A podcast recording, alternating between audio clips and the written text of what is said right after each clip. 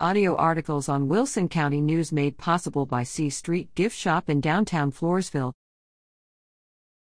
Two in custody after narcotics raid in Floresville.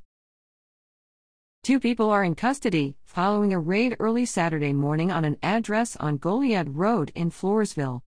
Personnel with the Wilson County Sheriff's Office and San Patricio County Sheriff's Office executed a search warrant in the 900 block of Goliad Road, according to Wilson County Chief Deputy Clint Garza. This resulted in the arrest of two individuals and the seizure of weapons and narcotics from the residence. Look for more on this in the September 21 issue of the Wilson County News.